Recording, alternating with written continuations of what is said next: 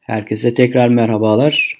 Mitoloji Dünyası sayfasının podcast kanalında ikinci yayınımızla sizlerin karşısındayız. İlk yayınımız sizlerden çok güzel tepkiler aldı. Bu güzel tepkiler, olumlu dönüşler bizi ikinci yayınımızda bir an evvel hazırlamak için teşvik etti. Ve bugün sizlerle yine birlikteyiz. İlk yayınımızda belirttiğimiz gibi olabildiğince tüm mitolojilere eşit ağırlıkta yer vermeye çalışacağız. İlk kaydımız Loki ve İskandinav mitolojisiydi. Bugün de size Yunan mitolojisinden bir mitolojik karakteri anlatmaya çalışacağız dilimiz döndüğünce. Yunan mitolojisinden size anlatacağımız karakter Daidalos. Daidalos'un öncelikle isminden başlayalım. Tıpkı Loki'de de öyle yapmıştık. O yöntem iyi gitti. Daidalos'un anlamı ustaca işlenmiş ya da ustaca işleyen manasında. Çünkü bu ismi neden verdiler ona? Daidalos gerçek anlamda bir zanaatkardı. Hatta sanatkar diyebiliriz. Çünkü hem mimardı hem heykeltıraştı. Mekanik araçları olabildiğince güzel bir şekilde ortaya koyardı. Yeni icatlar yapardı. Yani çok yönlü bir zanaatkardı, sanatkardı. Bu da ona işte Daidalos ismini kazandırdı. Daidalos'un kökeniyle devam edelim. Daidalos Kekrops'un soyundan gelmekteydi. Kekrops kimdir diye soracak olursak. Kekrops Atika kralı, yani Atina'da yaşayan, Atina'yı yöneten ya da kuran krallığın mensubuydu. İlk kralıydı aynı zamanda. Kekrops önemli bir figür. Ona değinmeden şimdi direkt Daidalos'u anlatmamız yanlış olur. Ondan başlayalım. Onu anlatalım ki Daidalos'u anlamamız daha kolay olsun. Kekrops belden yukarısı insan. Belden aşağısı ise yılan şeklinde bir yaratık diyelim artık. Bu durumda, yani bu biçim bize neyi anlatıyor? İşte mitolojiyle ilgilenenler için belli ipuçları taşıyor. Belden aşağısının yılan olması onun toprakla bir bağının olduğunu gösteriyor. Annesini babasını en azından oradan çözebiliriz. Yani annesi topraktır. Kekrops'un özellikleri nedir diye soracak olursak eğer, yani Kekrops'u biz nasıl tanıyacağız? Veya işte mitoloji dünyası nasıl tanıyor? Atina kurulacağı zaman, daha doğrusu Atina'da medeniyet kurulacağı zaman, Atina'da insanlar yaşamaktaydı zaten. Kekrops burayı daha yaşanabilir kıldı. İşte medeniyeti getirdi. İşte insanlar arasındaki düzeni getirdi. Belli kurallar, kaideler koydu ve bu sebeple de Atina yaşanabilir bir şehir, güzel bir şehir haline aldı. Tabii kendisinin de tanrısal bir kökeni olduğu için insanlar ona bir yönelimde bulundular. Hani ibadet konusunda en azından işte onu kutsal görmeye başladılar, onu önemsediler. Fakat Kekrops burada mütevazı davrandı ve tanrıların artık savaşı kazanan, hani Titanları mağlup eden ve tanrılar içinde en yüksek makama oturan Zeus'u gerçek tanrı olduğunu insanlara öğretti. Ve ibadet edilecekse, inanılacaksa da Zeus'a ve Olimposlara inanılması yönünde halkı telkin etti. Sonrasında hem halkın teveccühü hem şehrin güzelliği ya da işte şehrin düzeni tanrıları bu şehre yöneltti, Atina'ya doğru yöneltti. Çünkü şehirlerde, daha doğrusu tanrılarda şehirleri sahiplenme diye bir özellik var. Yani bir niyet var diyelim ya da öyle bir özellik var. Yani kimi şehirler işte kimi tanrılara ait oluyorlar ve bu şekilde de tanrılar şehirlerini koruyorlar. Gerekirse onlara işte yardım ediyorlar vesaire. Ve tabii onlar adına da büyük tapınaklar, büyük sunaklar yapılıyor. İbadetler ediliyor. Bu da tanrıları işte tatmin ediyor. Atina üzerinde böyle bir şey başlıyor. Rekabet başlıyor. Bu rekabetin içinde sık sık karşıya geldiklerine şahit olduğumuz mitlerde Poseidon ve Athena var. Athena ve Poseidon her ikisi birden Kekrops'tan Atina'nın kendi himayelerine geçmesini talep ediyorlar. Kekrops hiçbir tanrıdan tepki görmemek için burada biraz mesafeli yaklaşıyor olaya. Bu sefer Kekrops'u ikna etmek için tanrılar bir yarışa giriyorlar. Hani kendini ispat veya işte onu etkileme diyelim buna biz. Kekrops'u etkileme yarışına giriyorlar. Poseidon bunda üç dişli çatalını da kullanarak Atina kıyılarına sertçe vuruyor ve orada işte dalgalar kıyıya doğru geliyor. İşte kıyı şeridi bir değişik, daha güzelleşiyor vesaire. Yani Atinalıların tabii bu durum hoşuna gidiyor. Yani bu bir zalimlik değil veya işte bu güç gösterisi, evet, ama terbiye edici değil de teşvik edici bir güç gösterisi. Tabii Kekrops da dahil tüm Atinalılar bunu memnuniyetle karşılar. İşte hoşlarına gidiyor, etkileniyorlar. Atina tabii altta kalmaması gerekiyor. Athena da düşünüyor, taşınıyor, ne yapabilirim? İşte burada da aslında bu mitolojide sık sık dikkat ettiğimiz unsurlar var. Zekanın ve gücün çarpışması. Bu mitte de aslında anlatılan budur. Yani zeka ve güç yine çarpışmaktadır. Poseidon genel olarak hırsın ve gücün tanrısı olarak nitelenir. O şekilde algılanır. İnananlarınca da olsun, mitolojiyi takip edenler veya mitoloji meraklarınca da Poseidon'un koyulduğu makam odur. Hırs ve güç. Athena ise zeka ve strateji. Yani Athena mesela işte kaskıyla, mızrağıyla, kalkanıyla bir savaş tanrıçası olarak sunulur, anılır, ama bundan daha öte, daha önemli, daha önde olan özelliği ise Athena'nın zekasıdır. Athena'nın stratejik dehasıdır diyelim. İşte Poseidon kıyıya vurduğuyla gücünü göstererek işte o kıyıdaki güzellik veya işte değişim gücüyle etkilemeye çalışmıştır. Athena da işte düşünüyor, taşınıyor ve ben nasıl etkileyebilirim bu insanları? Atinalıları, hani o zamanki ismi herhalde Atina oldu mu, Atika diye geçiyor ama işte onları, yani bu halkı nasıl etkileyebilirim diye düşünüyor ve Atina'nın tepelerine ilk zeytin ağaçlarını Athena dikiyor. Buradaki amaç ne işte? Athena zeytinin bolluk, bereket ve zenginlik getireceğini halka ve Kekrops'a anlatıyor. Diğer meselelerin işte kıyının güzelliğidir vesaire, bunların geçici olduğunu, ama işte zeytinle gelen zenginliğin ve refahın kalıcı olduğunu, sürekli olduğunu krala ve işte halka anlatıyor. Burada Zeus önce bir hakemlik yapmak istiyor ama sonra kararı şeye bırakıyor. Yani Zeus ve Olimposlar hakemlik yapmak istiyorlar ama en son kararı Kekrops'a bırakmanın daha mantıklı olacağını düşünüyorlar. Çünkü tanrılar da işte herhalde sıkılıyorlar. Çünkü bu Poseidon ve Athena arasındaki çekişme sürekli devam ediyor öyle. Ve sürekli bir tarafı tutmaktan herhalde tanrılar sıkılmış olmalı. Kararı Kekrops'a bırakıyorlar. Kekrops düşünüyor, taşınıyor ve Athena'nın sunduğu önerinin veya ortaya koyduğu ikna çabasının daha geçerli olduğuna karar veriyor. Ve şehrin Athena'ya itaat edeceğini, Athena'nın himayesinde olmak istediğini her iki tanrıya bildiriyor. Tabii Poseidon'un bu durumu hazmedemiyor. Bu sefer bir kez daha vuruyor üç uçlu çatalını denize ve bu sefer işte Athena'ya sert bir fırtına vuruyor. Bu fırtına Atinalıları biraz zorlasa da bu işin üstesinden geliyorlar ve Athena'nın himayesine girmiş oluyorlar. İşte Daidalos'u, yani bunu anlatmaktaki maksat Daidalos'un kökeninde. Yani kökeninde de işte onun zeka var. Kekrops da yani orada güçten etkilenip Poseidon'u seçebilirdi ama o da zekadan ve stratejiden etkilenip Athena'yı seçmeyi tercih etti.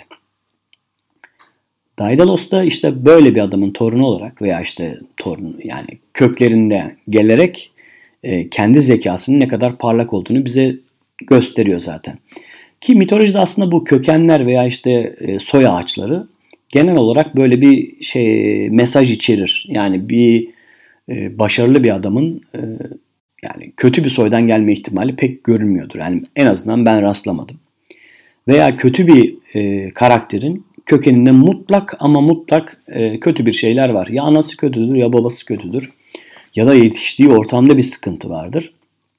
İlla ki onu kötü olmaya iten bir gerekçe bulunur. Yani şimdi de psikolojiye biraz merakı olan insanlar kolaylıkla bunu gözlemleyecektir veya işte hatırlayacaklardır. Ya bir insanın psikolojisinde bir sıkıntı varsa önce onun çocukluğuna inilir. Yani kökenine inilir. O psikolojik arka plan nedir? Onu bulmaya çalışırlar. İşte zaten mitolojiyle psikoloji arasında gerçekten çok sıkı bir bağ var. Bu da o bağlardan biri işte. Hani bir sıkıntı varsa veya bir güzellik varsa bu köklere aittir. İşte insanlarda nasıl çocukluk dönemine ya da ebeveynlerine bakıyorsak işte mitolojik karakterlerde de gerek çocukluğuna bakabiliyoruz, gerek önceki işte soy ağacına bakabiliyoruz ve o iyiliğin ya da kötülüğün ortaya nasıl geldiğini görebiliyoruz. Bu Daidalos ve Kekrops olayına değinmişken bugün mitoloji sayfasında yaptığım zincirle alakalı da bir ufak anekdot düşmek isterim. Şimdi nasıl ki Daidalos'un işte akıllı, zeki bir adam olduğunu biz işte kökeninden görebiliyoruz. Kekrops nasıl zekiyse işte bu çocukları vasıtasıyla Daidalos'a kadar ulaşmış. Aynı şeyi biz Poseidon'la da görüyoruz. Bugün onu anlattım işte mitoloji sayfasında. Poseidon mesela büyük tanrılardan biridir. 3 büyük tanrıdan biridir. İşte tanrılar zar atıp dünyaları paylaştıklarında Zeus göğü elde etmiştir. Poseidon denizi ve Hades'e yeraltı kalmıştır. Bu 3 kardeş, güçlü kardeş dünyaları bu şekilde paylaşmışlardır. Baktığınız zaman aslında bu tanrıların özellikle Poseidon ve Zeus'un daha olumlu yönlerinin ön planda olması gerekir ama Zeus ve Poseidon'un da biz tam anlamıyla bunu görmüyoruz. Zeus'un da yer yer zaafları ve yanlışları vardır ama en azından tanrıların babası olma veya işte tanrıların kralı olma özelliğiyle bir şekilde ön plandadır. Poseidon'da ise biz mitlerde daha hırçın bir yapısını şahit oluruz. Daha hırçın bir karakterini görüyoruz işte. Örneğin Medusa olayında, Medusa hadisesinde bildiğiniz bir tecavüzcüdür yani.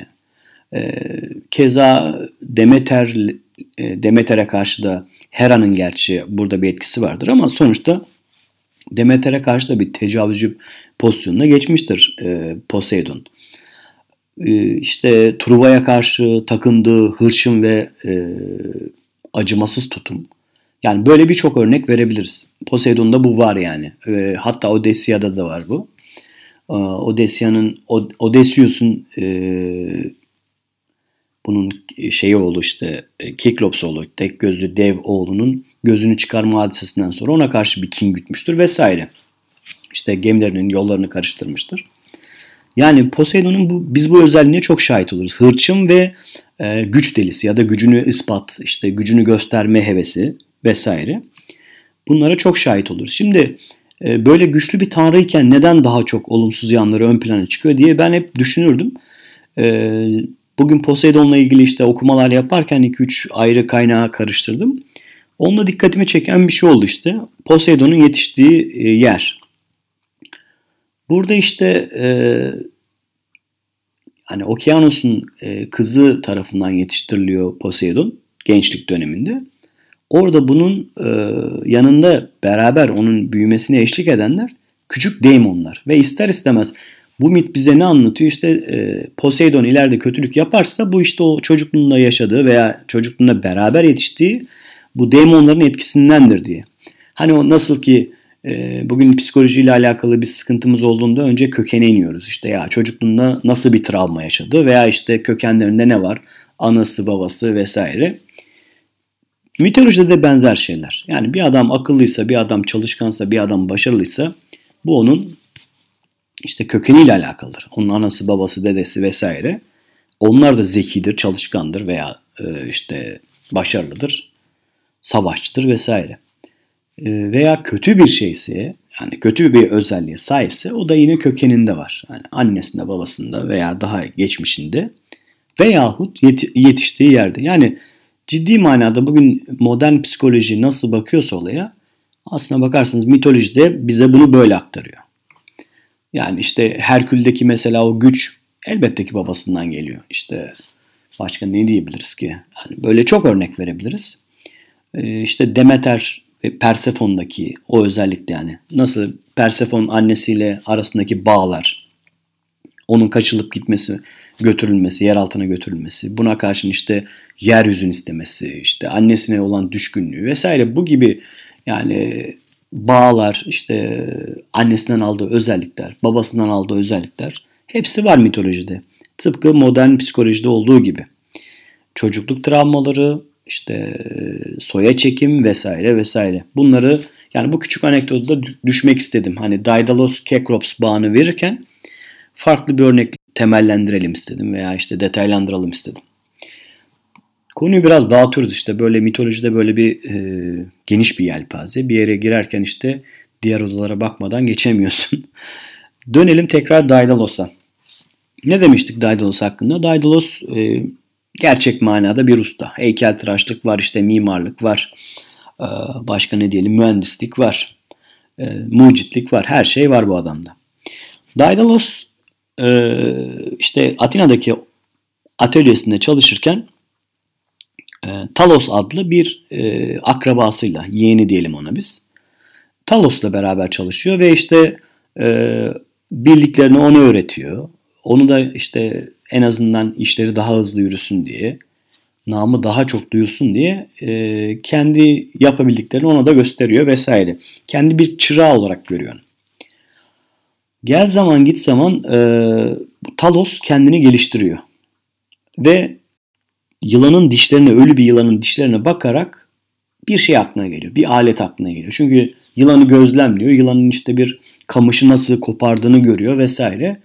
Yılanın dişlerinden esinlenerek ilk testereyi icat ediyor Talos. Bunu sevinçle ustasıyla paylaşmaya geliyor işte. Hem işte dayısı ya da amcası oluyor Daidalos. Biz amcası diyelim. Amcası Daidalos'la paylaşmak için sevinç içinde geliyor ama Daidalos Talos'un beklediği tepkiyi vermiyor. Hani böyle işte "Aa yeğenim, sen de işte benim yolumdan gidiyorsun, helal olsun sana, çok güzel bir icat yapmışsın" vesaire gibi bir tepki göstermiyor. Temkinli yaklaşıyor, "Aa öyle mi" falan. Ondan sonrasında ciddi manada içinde bir ego patlaması yaşıyor. Yani kıskançlık. Yani benim gibi bir adam dururken benim çırağım bu aleti nasıl bulabilir? Çünkü alet gerçek anlamda işlevli, yani bildiğimiz destere. İşte o tahtaların eskiden kesilmesi nasıldı? Şimdi işte bu desterin icadıyla nasıl olacak? Çok daha kolay bir şekilde. Talos'un bu yeteneği Daidalos'u, yani bu yetenekli ve akıllı adamı, işte her insanda bir zaaf var. Daidalos bize işte böyle örnek bir insan gibi sunuluyor ama işte böyle bir de büyük bir zaafı var işte. Egosuna yenik düşüyor, kıskançlığına yenik düşüyor ve genç Talos'u Akropol'den aşağı atarak öldürüyor. Bunu işte kimsenin görmeyeceğini varsayıyor ama bu iş bir şekilde bir tanıklık vasıtasıyla mahkemeye gidiyor. Daidalos en son işte mahkeme karşısında bunu inkar edemiyor. "Evet" diyor, "Talos'u ben öldürdüm" diyor. Mahkemede düşünüyor taşınıyor. Normalde bunun Yunanlarda akraba öldürmek daha büyük bir suç. Hani yabancı öldürmekten daha aşağılıkça görülüyor. Buna rağmen Daidalos'un o güne kadar verdiği emekler, şehre kattıkları işte binalar, yapılar, heykeller vesaire, bunlar göz önünde bulundurularak Daidalos daha hafif bir cezayla kurtarılıyor. Büyük ihtimal bunlar olmasaydı, sıradan bir adam bu cinayet işleseydi öldürülecekti. Fakat Daidalos'u sürgüne göndermeyi mahkeme yeterli buluyor. Sürgüne gönderileceğinde Daidalos bir şekilde yolunu buluyor. "Artık burada yaşama imkanım kalmadı" diyerek kendini Girit'e atıyor. Girit'te Kral Minos'un emrine giriyor. İşte yani orada kendine yeni bir yaşam kurmaya başlıyor. Kral Minos buna oldukça iyi imkanlar sunuyor. Sonuçta Daidalos'un namı yürümüş. Yani onu tanımayan yok ülke çapında veya komşu ülkelerde. Girit'te de bu namından faydalanarak çok güzel işler ortaya koyuyor. Ve devamında kralın en gözde elemanlarından biri oluyor. Kral Minos'la usta Daidalos'un ilişkisini pekiştiren olay ise Kral Minos'un karısının bir boğa ile ilişkiye girmesi ve sonunda o boğadan bir çocuk doğurmasıyla oldu. Bu çocuk bir yaratıktı. Başı boğa şeklinde, vücudu insan şeklinde. Daha sonra Minotaurus adı verilen bir yaratıktı. Minos Daidalos'tan bu yaratığı hapsetmek için bir yapı inşa etmesini istedi. Öyle bir yapı olacaktı ki ona Daidalos'tan başka kimse ulaşamayacaktı. Yani o labirentin içine giren kimse, Daidalos'tan başka kimse çıkamayacaktı. Ve nihayetinde içeri girenler bir şekilde yolunu kaybedip Minotaurus'a kurban olacaklardı, yem olacaklardı. Daidalos inceleyip sık dokudu ve sonunda böyle bir yapı inşa etti. Adına Labirentus dendi. Ve yılın belli zamanlarında Minotaurus'a kurban edilmek üzere genç kızlar ve genç erkekler bu labirentten içeri salındı. Dışarı çıkabilenler kurtulacaklardı. Diğerleri öyle ya da böyle Minotaurus'a yem olacaklardı. Ve kimse ama kimse o labirentten dışarı çıkmayı başaramadı. Çünkü Daidalos o şekilde inşa etmişti. O şekilde planlamıştı. Derken bu olayı duyan Theseus, ki kendisi bir kahramandır, onu da ileride işleyeceğiz. Theseus Girit'e geldi ve Minotaurus'u öldürmek fikriyle geldi buraya. Yalnız duydukları bu fikrinden ne kadar başarılı olabileceği konusunda kendisine şüphe yarattı. Ve fakat Ariadne adındaki genç kadın, genç mitolojik karakter, ileride tanrıça kimliğine kadar yükselecek olan bu karakter Theseus'a aşık oldu. Theseus'un fikrini öğrendikten sonra da o labirentten girip sağ çıkmasının mümkün olmadığını bildiği için ona yardım etme kararı aldı. İşte bu yardım kararında Daidalos'un bir dahli var. Theseus gerçekten labirente giriyor, sonra Minotaurus'u öldürüyor ve çıkıyor labirentten. Bu olaydan sonra Ariadne'yi de alıp kaçıyor Theseus. Kral Minos olayı duyduktan sonra bir öfke nöbeti geçiriyor. Hani bunun nasıl olabileceğine dair işte kulağına gelenler Ariadne'nin kendisine yardım ettiği, Theseus'a yardım ettiği konusunda kralı bilgilendiriyorlar vesaire. Ama kral buna ikna olmuyor. Çünkü bu labirentin Daidalos'un yardımı olmadan aşılabileceğine kesinlikle kani değil. Ve sonunda Daidalos'un suçlu olduğunu kabul ediyor, öngörüyor ve Daidalos'u sorguya çekiyor. Daidalos da bu işte dahli olduğunu kabul ediyor. Ve nihayetinde bunun bir cezası var. Daidalos zaten Atina'dan kaçarken bir ölüm cezasından kurtulmuştu sürgünle. Daidalos diyor ki bu sefer herhalde artık yolun sonuna geldik. Kaçarımız yok yani. Fakat Minos'un önünde daha bitmemiş projeler var. Belli köprüler var. Yani mimarlığını Daidalos'un yaptığı belli projeler var. Minos düşünüyor diyor ki Daidalos'u ben bir yere hapsedeyim. Bu projelerin oradan devam etsin. Bu projeler bittikten sonra da icabına bakarız. İşte işlerini de görmesi için İkaros'u da yani Daidalos'un oğlunu da kendisiyle beraber hapsediyor. Çünkü öbür türlü Daidalos ya işi savabilir. Hani yaşlı bir adam sonuçta. Belki yaşamdan sıkılabilir. Beni öldür diyebilir. Bu işler, projeler yarım kalabilir. Bu sebeple İkaros'u da yanına hapsediyor ki işten geri kalmasın, işlerini yapsın diye. Kendisine verilen ödevleri yapsın diye. Bu şekilde ikisi için özel bir kule yapılıyor. Giriş çıkışı yok, merdiven yok. Oraya hapsediliyorlar. Daidalos'un kulesine her gün nöbetçiler gelmekteydi ve kendisine bir somun ekmek vermekteydi ve işlerini görmesi için bal mumu ve levhalar vermekteydi. Çizimler veya maketler için. Daidalos bu şekilde çalışmaya devam etmekteydi. İkaros ama çok sıkılmıştı. Hani Daidalos bir şekilde zaten hayatını böyle atölyelerde geçirdiği için bu hapislik onu çok zorlamıyordu. Ama İkaros genç olduğu için dışarıda gezmek, dolaşmak, hayatın tadını çıkarmak istiyordu. Ve bu hapislik en çok İkaros'u zorluyordu. Ve sık sık şikayet ediyordu. Buradan kaçmamız lazım diye. Eğer ben dışarıda olsaydım seni de kaçırdım diye. Daidalos dedi ki senin zaten burada hapis kalmanın sebebi bu. Dışarıda olsaydın bana yardım edecektin ve Kral Minos bunu bildiği için seni de benimle birlikte hapsetti. Sonra İkaros dedi ki buradan bir kaçış çaresi bulmamız lazım baba dedi. Daidalos düşündü, taşındı. Ne yapabiliriz? O sırada hapsoldukları kulenin penceresine güvercinler gelmeye başladı. Orada Daidalos'un kafasında bir plan belirdi. Zaten zeki bir adam, sürekli düşünen bir adam, sürekli yeni projeler üreten bir adam. İnsan boyutunda kanatlar yaparsak biz buradan uçarak kaçabiliriz diye düşündü. İkaros'a bir fikir başta çok saçma geldi ama babası olduğu için saygısızlık etmek istemedi ve sustu. Nasıl yapabiliriz bunu dedi. Dedi ki elimizde levhalar var dedi. Bunu 4 eşit parçaya bölersek kanat şeklinde ikişer kanadımız olur dedi. Kuleyi saran üzüm sarmaşığı var dedi. Eğer onu da koparırsak dedi, onlarla da kollarımız ve kanat arasında bir bağlantı kurabiliriz dedi. Yapıştırabiliriz, sağlamlaştırabiliriz dedi. Ve bu kanatların uçuşa uygun hale gelmesi için de dedi güvercinlerin tüylerinden yararlanabiliriz dedi.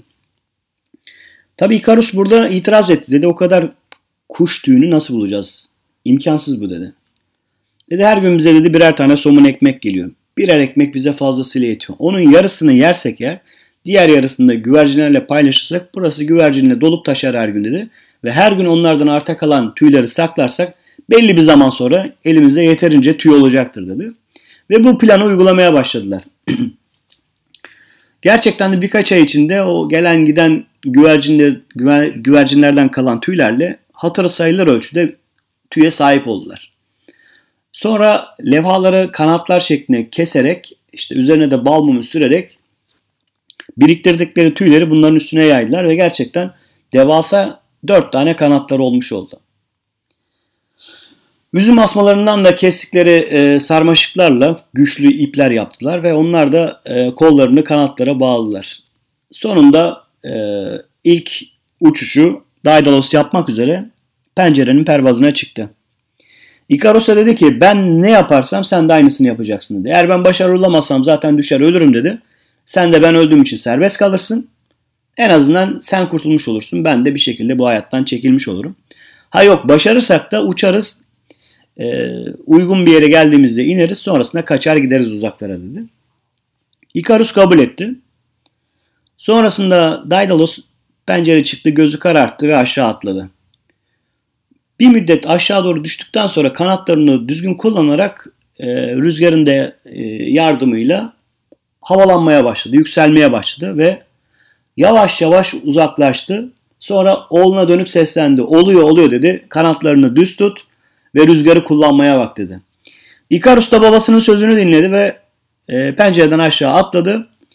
Rüzgarı da kullanarak uzaklaşmaya başladı, yükselmeye başladı. Bu şekilde ilk uçuşlarını yaptılar. Baba oğul birlikte kanat çırparken hapsoldukları kule çok gerilerde kalmıştı. Fakat her ikisi de uçmanın keyfini çıkarmaya başladılar. Yani uçmak çok farklı bir deneyimdi onlar için. Daha önce hiçbir insanın yaşamadığı bir deneyimdi ve onlar bunun tadını çıkarıyorlardı. İkaros hatta işi abartıp işte biraz şova dönüştürdü. Yere doğru hızlıca iniyor, sonra kanatlarını kaldırarak yukarı doğru çıkıyordu. Babası bu durumda onu uyarmayı uygun gördü. Uyarma ihtiyacı hissetti.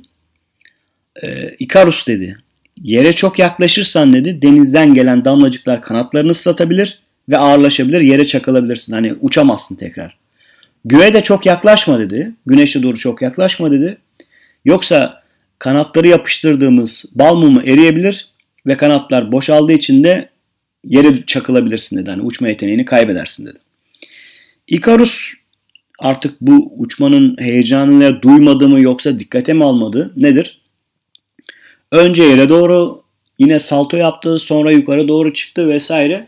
Tabi burada şimdi bilimsellik aramak tabii ki saçma olur. Mitolojinin hiçbir yönünde bilimsel bir şey bakmayın yani. İşte nasıl ki Minos'un karısı bir boğa ile birlikte olup boğa başlı insan vücutlu insan doğuramayacağı, bir yaratık doğuramayacağı gibi yukarı doğru çıkmakla ısının yükselmesi, işte güneşe yaklaşmakla hararetin artması ve işte o bal mumunun erimesi de tabii ki mantığa terstir ama bu mitolojiyi kendi mantığıyla değerlendirmek lazım. Hani günümüz bilimselliğiyle olaylara bakamayız o zamanki insanların düşünce yapısını.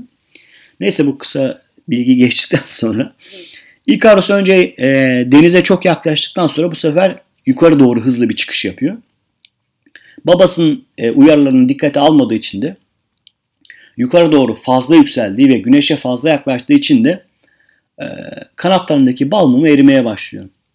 Bal mumu erince işte kanadın üstündeki tüyler hepsi özgür kalıyor.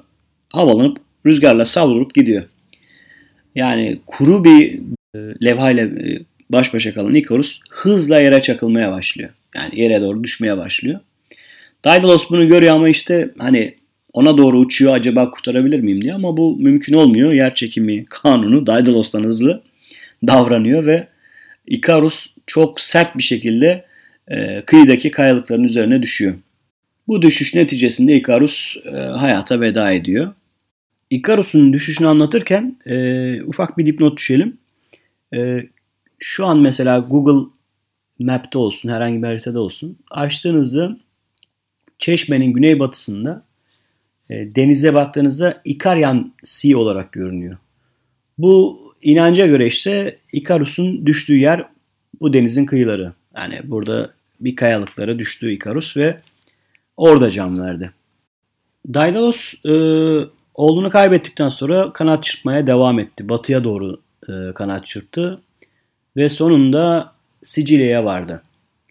Burada Kumea adlı bir şehre vardı ve buranın kralına sığındı. Kendisinin yetenekli bir heykeltıraş ve mimar olduğunu söyledi. Kral buna belli fırsatlar verdi ve bu hepsini iyi değerlendirdi.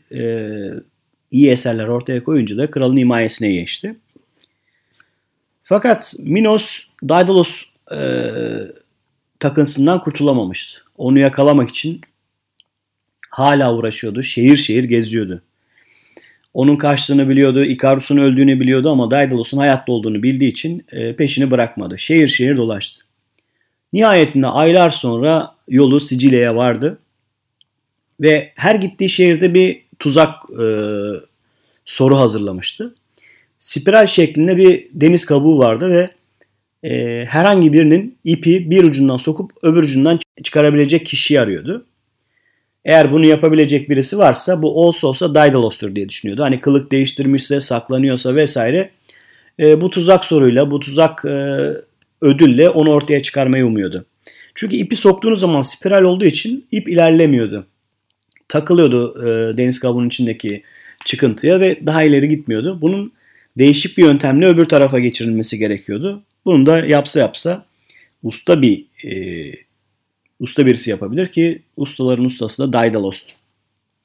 Şehir şehir dolaştı ve hiçbir yerde bu bilmeceyi çözecek kişiye rastlamadı. Nihayetinde Kumaya'ya geldiğinde burada da aynı soruyu sordu ve Daidalos kılık değiştirmiş vaziyette olan Daidalos ki Kral Minos da kılık değiştirmiş, birbirlerini tanımıyorlar. Kabuğu aldıktan sonra biraz düşündü ve bir yöntem buldu. Bir karıncaya çok ince bir ipi bağladı ve spiralin öbür ucuna koydu. Diğer ucuna ise bir bal tutarak onun kokusunu karıncanın almasını sağladı. Balın kokusunu alan karınca spiralden içeri girdi, deniz kabuğunun içine girdi, spiral şeklindeki ve ilerlemeye başladı. Bir müddet sonra deniz kabuğunun diğer ucundan çıktı ve bala doğru yöneldi. Ama belinde bağlı ip sayesinde de deniz kabuğunu aşmış oldu. İpi öbür tarafa geçirmiş oldu. Bunu görür görmez Kral Minos karşısındakinin Daidalos olduğunu anladı ve şimdi seni yakaladım diyerek haykırdı. Tabi saraydaydılar ve Kral Sicilya Kralı buna müsaade etmedi. Kokalus bu arada Sicilya Kralı'nın ismi. Kesinlikle olmaz dedi. O benim ustam dedi vesaire. Kral Minos da geleneklerden bahsetti. Onun kendisine karşı büyük bir suç işlediğini ve ölüm cezasına çarptırıldığını, kendi elinden kaçıp buraya geldiğini ve kendisinin mahkumu geri alma hakkına sahip olduğunu iddia ederek kraldan hakkını istedi. Sonra kral bu ısrardan kurtulamayacağını anladı. O zaman dedi tamam vereceğim sana dedi. Madem oradan buraya kadar gelmişsin otur bir dinlen dedi. Bu geceyi burada geçir, yarın Daidalus'ta alır gidersin dedi. Ve onu banyo yapmak üzere kendi odasına götürdü. Hani onu ayırdığı odaya götürdü. Siz dedi geçin dedi. Size bir banyo yaptıralım. Rahatlayın. Ertesi günde yola çıkarsınız. Banyoya geçtikten sonra Kral Kokalus'un iki kızı kaynar su dolu kovaları getirdiler ve ona banyo yaptırma bahanesiyle başından aşağı döktüler ve Kral Minos orada haşlanarak öldü. Bu sayede büyük bir beladan kurtulan Daidalos, Kral Kokalos'a karşı yani Kumea kralına karşı büyük bir bağlılık hissetti ve hayatının geri kalanını ona önemli eserler üreterek tamamladı. büyük tapınaklar inşa etti ki bunların en önemlisi Apollon Tapınağı. Onun kapılarını altından yaptı vesaire. Bu şekilde Daidalos hayatını idame ettirdi. Hayatının sonuna kadar Sicilya'da kaldı. Bugünlük yayınımızda bu kadar. Size büyük mucit Daidalos'u anlatmaya çalıştık.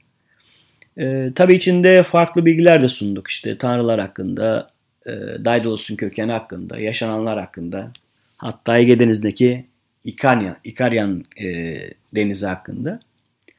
Elimizden geldiğince böyle karakterleri anlatırken yan bilgilerle bunları donatmaya çalışacağız ve olabildiğince zevkli bir yayın olması için uğraşacağız. Hepinize sevgiler, selamlar. Bir sonraki yayınımızda görüşmek üzere. Hoşça kalın.